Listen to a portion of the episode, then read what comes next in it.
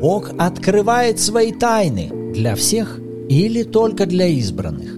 И можем ли мы поставить с вами знак равенства между такими понятиями, как воля Божья, Слово Божье и Царство Божье?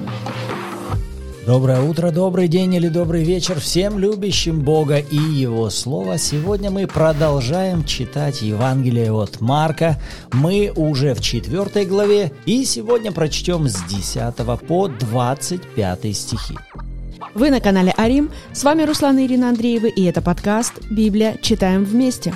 Сегодня мы с вами увидим, от чего или от кого зависит результативность Слова Божьего именно в нашей жизни.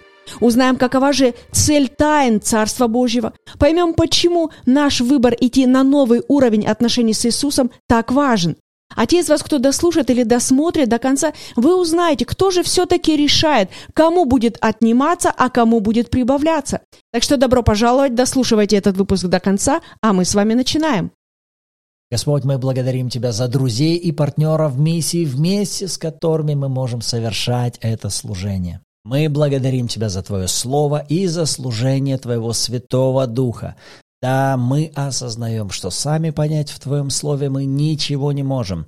Поэтому Святой Дух, Учитель и Наставник, Ты поговори с нами посреди того, что мы будем читать и размышлять над Твоим Словом. Да, поговори с нами о том, о чем с нами нужно поговорить во имя Иисуса. Аминь. Аминь. Итак, с 10 стиха. Когда же остался один без народа, окружающие его вместе с двенадцатью спросили его о притче. И сказал им, «Вам дано знать тайны Царства Божия, а тем внешним все бывает в притчах. Так что они своими глазами смотрят и не видят, своими ушами слышат и не разумеют. Да они обратятся, и прощены будут им грехи». И говорит им, «Не понимаете этой притчи? Как же вам уразуметь все притчи?» Сеятель слово сеет. Посеянное при дороге означает тех, в которых сеется слово, но к которым, когда услышат, тот час приходит сатана и похищает слово, посеянное в сердцах их. Подобным образом и посеянное на каменистом месте означает тех, которые, когда услышат слово, тот час с радостью принимают его. Но не имеют в себе корня и непостоянны, потом, когда настанет скорбь или гонение за слово, тот час соблазняются. Посеянное в тернии означает слышащих слова, но в которых заботы века сего, обольщение богатством и другие пожелания, входя в них, заглушают слово, и оно бывает без плода. А посеянное на доброй земле означает тех, которые слушают слово и принимают, и приносят плод один в тридцать, другой в шестьдесят, иной во сто крат. И сказал им, для того ли приносится свеча, чтобы поставить ее под сосуд или под кровать? Не для того ли, чтобы поставить ее на подсвечнике?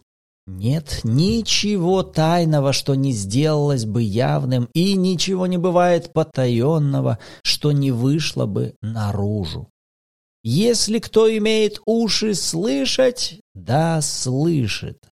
И сказал им, Замечайте, что слышите. Какую меру мерите, такую отмерено будет вам, и прибавлено будет вам, слушающим.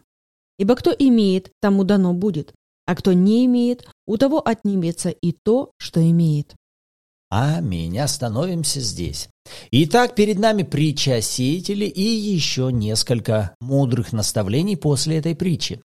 И прежде чем мы с вами отправимся сейчас в притчу о сеятеле, мне вначале хочется выделить 13 стих, в котором сам Иисус выделяет эту притчу. Он говорит, если вы не поймете этой притчи, вы не сможете понять все остальные притчи. То есть что-то важное было сокрыто именно в этой притче. Можно сказать по-другому, в ней ключ к пониманию всех остальных притч. И в прошлом выпуске, читая эту притчу, когда Иисус ее проповедовал, мы с вами выделили особенность людей, которые сейчас после уже всего этого массового собрания приходят к Иисусу. С этого как раз 10 стих у нас начинается, что к Иисусу приходят две категории людей. Его 12 учеников и некоторые окружающие его. И этих людей интересовало значение этой притчи. Они его спрашивают о притче. И одиннадцатый стих долгое время меня как бы вводил в некое смущение. Посмотрите, как он звучит. Иисус говорит этим людям, «Вам дано знать тайны Царства Божьего, а тем внешним, а им все бывает в притчах. Почему Иисус сейчас говорит именно им, что вам будет дано? И ответ на этот вопрос, он не сводится к некой избранности каких-то особенных людей. Вот я вас выбрал. Вот никому не говорите, идите вы, иди ты сюда, иди ты сюда. Я тебе открою, а остальные им об этом не нужно. Вот вы избранные, вам я сейчас тайны открою. Нет. Иисус, смотрите, в 10 стихе, это не Он их звал из общей толпы отделяя. Нет.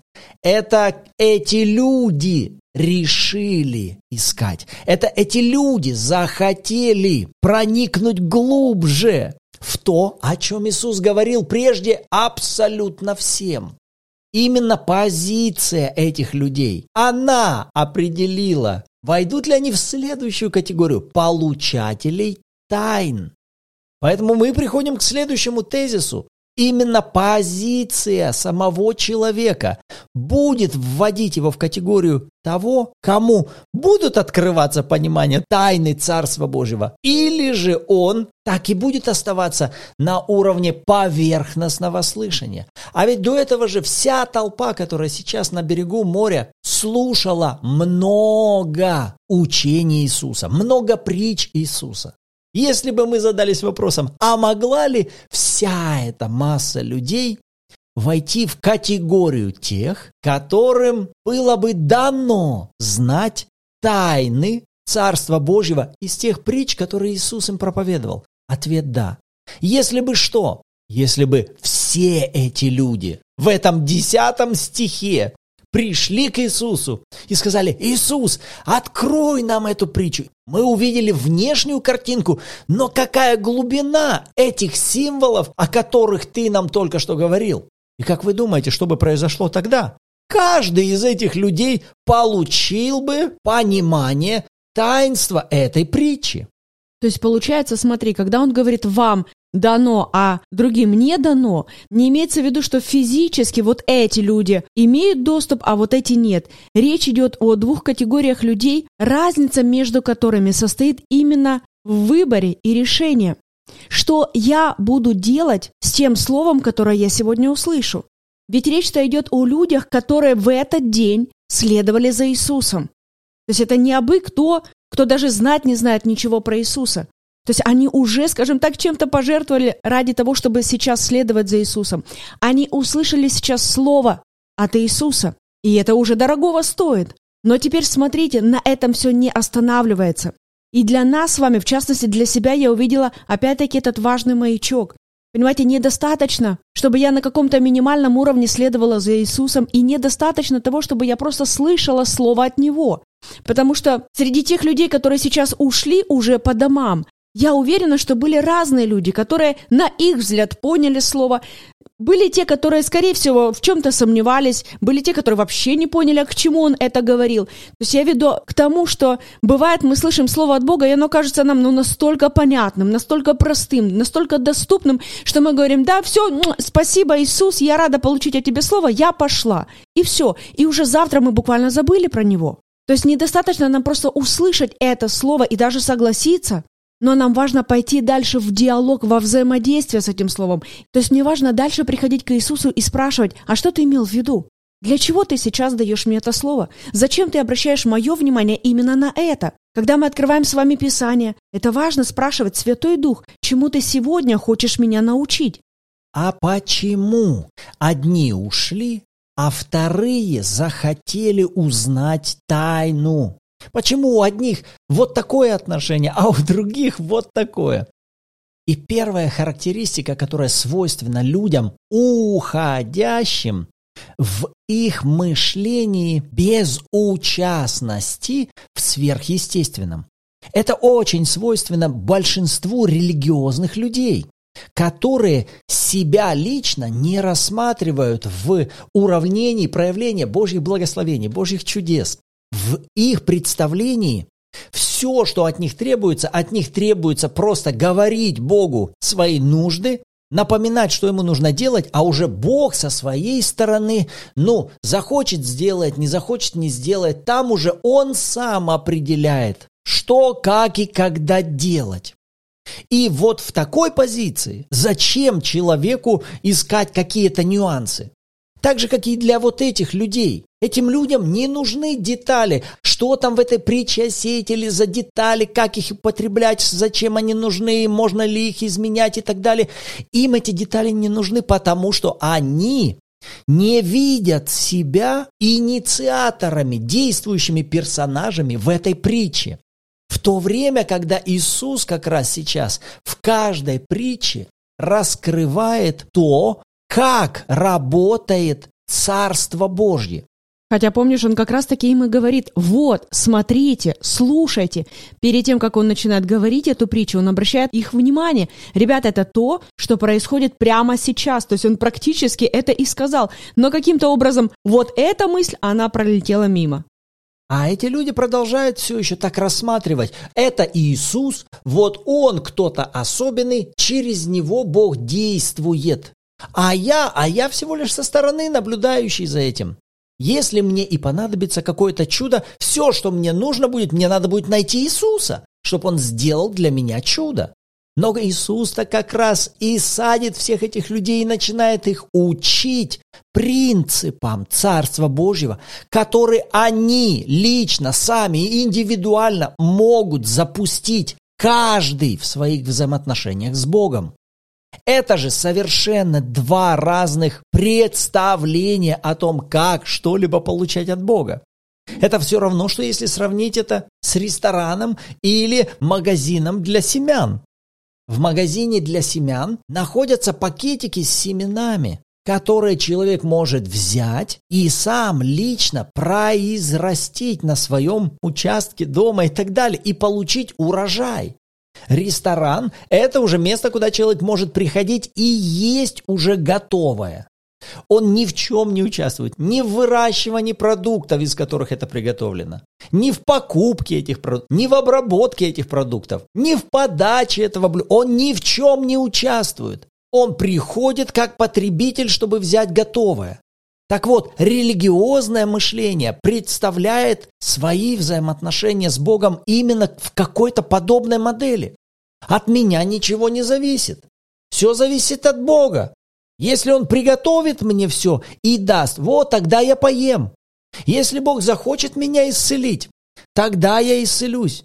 Если Бог захочет дать мне денег, Он мне даст. Если Бог захочет меня защитить, ну тогда пусть защитит. В то время, когда Иисус сейчас как раз и указывает на то, что система Божьего Царства изначально была задумана функционировать при непосредственном участии человека. Это если вы представите сейчас какую-то математическую формулу перед собой, в которой есть какие-то составные в этом уравнении. И обязательно одна из составных в этом уравнении – это именно человек. Уберите эту составную из этого уравнения, все, должного результата не получится. Потому что эта составная, она изначально Богом была утверждена как обязательная. Система Царства Божьего изначально была задумана для непосредственного участия в ней человека. Роль человека в процессе проявления Царства Божьего она обязательна, что Иисус и показывает на самом себе. Все, что сопровождает его служение, чудеса, знамения, сверхъестественное обеспечение, защита, служение ангелов и тому подобное, все это результаты проявления Царства Божьего при непосредственном участии самого Иисуса как Сына Человеческого. И когда я раньше смотрел на то, что Иисус больше всего проповедует о Царстве Божьем, Царство Божье подобно, Царство Божье подобно этому, Царство Божье, притчи Иисуса в основном вращались вокруг Царства Божьего. И для меня вначале это было ну, чем-то загадочным, чем-то далеким, тем, что где-то находится там в небесах, причем здесь вот я здесь на этой земле сегодня. Но смотрите, вам проще будет понять сам термин Царства Божьего, если вы осмелитесь поставить знак равенства между Царством Бога и волей Бога. Я даже задам вам вопрос, хорошо, а вы можете поставить знак равенства между воля Бога и царство Бога? Если я дам вам время, то, скорее всего, вы придете к тому, что да, я смело могу поставить знак равенства. Потому что, говоря о царстве Бога, мы говорим о системе, которая задумана, чтобы приводить к проявлению волю царя. Царство Божье – это система, приводящая к проявлению чью волю? Волю царя этого царства. Поэтому мы не можем с вами отделить эти два понятия – царство Бога и воля Бога. А теперь соедините то, о чем мы говорили выше, и то, о чем мы говорим сейчас. А какую роль играет человек в этой системе проявления воли Бога? Человек поставлен как одна из главных составных, без которых воля Бога сама по себе проявиться не может. Точно так же, как и воля дьявола сама по себе проявиться не может. Для этого царству дьявола нужен человек. Так вот, возвращаемся к этой категории людей, ищущих и желающих узнать тайны царства.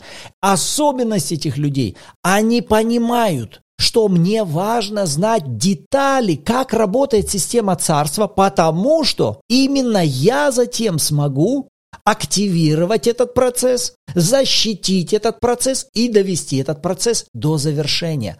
Что мы с вами явно можем видеть на этой же притче о семени.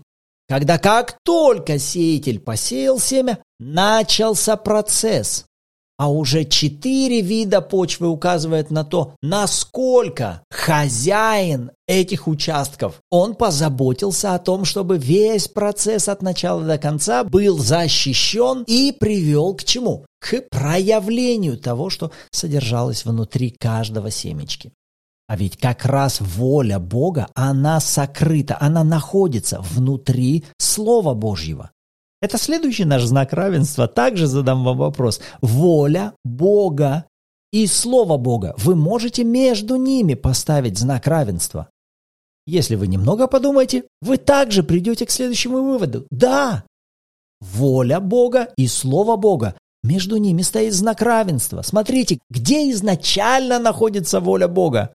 Для нас она находится внутри семени Божьего Слова а уже насколько она будет проявлена, насколько это семя, оно будет доведено до плодоносности, это зависит от того, как будет поддерживаться процесс произрастания этого семени.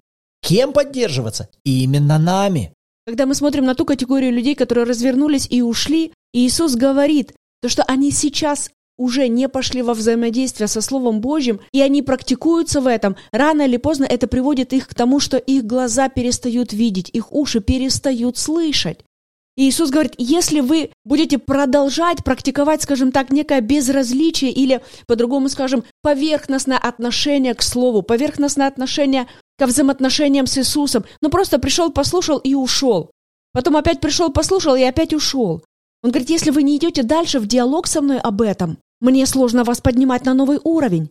Но уже то, что в вашем сердце есть это желание, Господь, помоги мне выйти на этот уровень, это уже хорошо. И, кстати, здесь еще я также увидела вот эту удивительнейшую милость и любовь Бога даже к этим людям, которые сейчас развернулись и ушли. Да, они сейчас выбрали неправильный путь. Они не пошли дальше в диалог, они остановились. И Иисус говорит, что дальше для них все пока будет продолжаться на этом же уровне. Для них будет просто пока все в притчах. И знаешь, как в этот раз я увидела, что такое для них это будет продолжаться в притчах? Я увидела в этом милость Божью и любовь Божью к ним, потому что Иисус говорит, я буду продолжать говорить им даже на этом уровне притч. Я готов разговаривать с ними даже на этом уровне. Для чего? Чтобы вывести их дальше на следующий уровень. Даже если мы вчера перестали проявлять инициативу или не пошли в диалог с ним в отношении какого-то вопроса, даже если это касается нашей нужды. Понимаете, он сегодня снова будет говорить к нам. Да, может быть, это начнется опять-таки самый такой простой уровень притч, как для внешних. Но это возможность. Возможность, чтобы ты отреагировал на это слово. Это возможность для тебя ухватиться в этот раз за то, что я говорю тебе. И он будет это продолжать делать снова, снова и снова, ведь об этом же и говорит эта притча. Когда мы видим, что сеятель вышел и при дороге сыпет, и в тернии сыпет, и туда сыпет. И он такой немного расточительный сеятель получается. И в свое время у меня возник вопрос, думаю, Господь, ну а чего вот так прям везде рассыпать и ну, не думать об эффективности? Потому что если бы у меня был выбор, знаете, то из этих всех четырех видов почвы я бы просто выбрала только вот эту добрую почву и только бы туда и сеяла потому что она наиболее эффективна, результативна. Ну, правильно, это же логично. Но, но когда я пришла к Богу с этим вопросом, знаете, что Он мне показал? Он мне показал, что так или иначе мы все с вами начинаем с вот той самой почвы при дороге. Мы все с вами начинаем с того, что мы услышали слово, и тут же дьяволу удалось его похитить. Услышали слово, может быть, где-то попробовали быть в постоянстве с ним, а потом фить и все, и потом уже забыли. Но Бог дает шанс снова и снова, снова и снова каждому виду почвы. Он дает каждому человеку снова и снова много раз шанс к тому, чтобы пойти в этот диалог и во взаимодействие с ним, чтобы все-таки прийти к вот этой максимальной эффективности и результативности их жизни. Поэтому, друзья, напомню, снова-таки мы приходим к тому, что это наш выбор и решение выходить на следующий новый уровень взаимоотношения с ним. Так что добро пожаловать! Вот как раз об этом Иисус говорит после притчи, когда начинает вот приводить примеры со свечой, которую если вносят в дом, то не под кровать поставить, а чтобы она на подсвечнике светила. 21 стих. Затем 22. «Нет ничего тайного, что не сделалось бы явным, нет ничего потаенного, что не вышло бы наружу». И тем самым Иисус передает вот эту мысль. Желание Бога, чтобы происходило проявление, чтобы из чего-то что прежде находилось в состоянии невидимого, это приходило в состояние проявленного и видимого. Поэтому он вначале говорит, есть тайны Царства Божьего, но тайны Царства Божьего, они как раз и имеют цель, что сделать? Быть проявленным. Желание Бога, чтобы то, что сокрыто, то, что находится в невидимом, да, буквально в невидимом духовном мире стало проявленным для каждого из нас в мире физическом. И когда мы опускаемся ниже, вот 23, 24, 25 стихи, смотрите, он и говорит, кто имеет уши слышать, да слышит. И дальше продолжает, замечайте, что слышите. Какую мерою мерите, такое отмерено будет вам и прибавлено будет вам слушающим. Ибо кто имеет тому, дано будет. А кто не имеет, у того отнимется и то, что имеет. 25 стих Иисус выделяет как закономерность. Он говорит, вот это закон, вот так будет работать. Кто имеет, тому будет дано, а кто не имеет, у того отнимется и то, что имеет. И опять же к этому также можно прибавить смысл. Ну, этот имеет, потому что Бог ему дал, а этот не имеет, потому что Бог ему не дал. Но Иисус как раз-то с этими сражается и пытается донести мысль. Ребята, я даю всем. Я звучу для всех. Я сею слово всем. А вот теперь, 24 стих, я вас прошу, вы замечайте, как вы слушаете. Вы определяете затем, какие меры вы подставляете, что вы выносите из того, что вы слышите. Это не я определяю эффективность, которой будет наполнена ваша жизнь. Результаты проявления эффективности определяете вы. Я даю равно одинаковые семена. Но то, что у вас получаются разные урожаи и разные результаты на ваших огородах, это не я, который сейчас лицеприятно кого-то благословляю, кого-то не благословляю. Нет. Я и пытаюсь вам донести это в притче о сеятеле. Вот почему у первой почвы Даже отростков не получается, потому что дьяволу очень легко и быстро прийти и похитить семя, которое упало на почву этого сердца. Вторая почва. О, это сердце взяло и даже возрадовалось от полученного. Но на этом огороде камни остались. Человек не позаботился о том, чтобы их убрать что в результате приводит к тому, что семечко пошло, но корни не могут быть глубокими. И этот человек непостоянен. А в результате эти маленькие корни непостоянства под давлением, написано, когда приходит скорбь, гонение, такие люди быстро обижаются, соблазняются. Третья почва, о, вот они приняли семя слова. Но затем и заботы века, и обольщение богатствами, и другие пожелания входят в них и заглушают это семя. Я бы здесь в 19 стихе только на одной этой фразе остановился. Входят в них. Они входят только потому, что их кто-то впускает. И этой властью впустить одного или впустить другого обладаем именно мы с вами. Даже когда вы читаете в книге Откровения известную фразу, когда Иисус говорит «Се стою у двери и стучу, и кто откроет мне двери, к тому войдем с Отцом, и вечерю у Него сотворим». Даже сам Бог стучит, чтобы Его впустили. Это мы с вами являемся инициаторами. Кого мы запустим? Мы беспокойство, заботы века сего запустим обольщение богатством или другие пожелания запустим на территорию нашего сердца.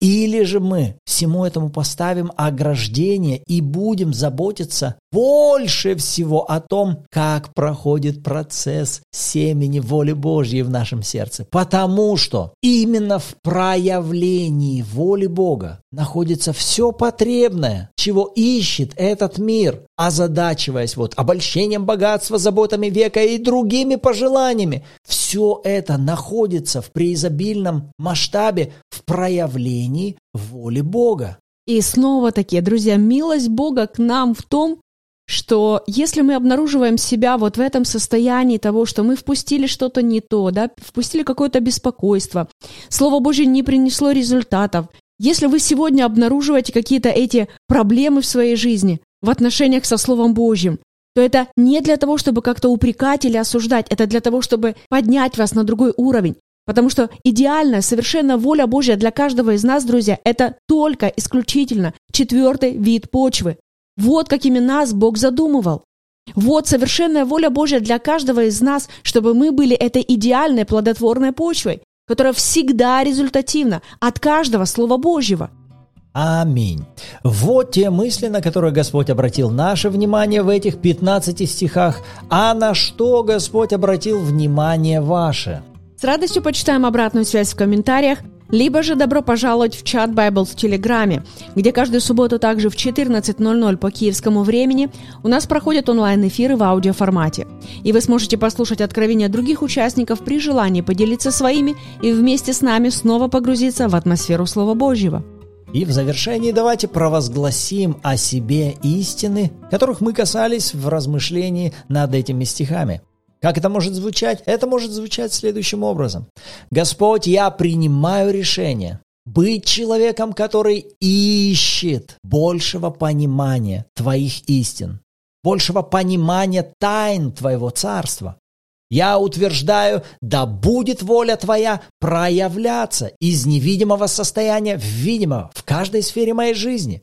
Я провозглашаю, что я добрая почва, которая, принимая слово Твоей воли, приносит обильный урожай. Во имя Иисуса. Аминь. Аминь. Рады были быть сегодня с вами. В следующем выпуске услышимся. Всем благословений.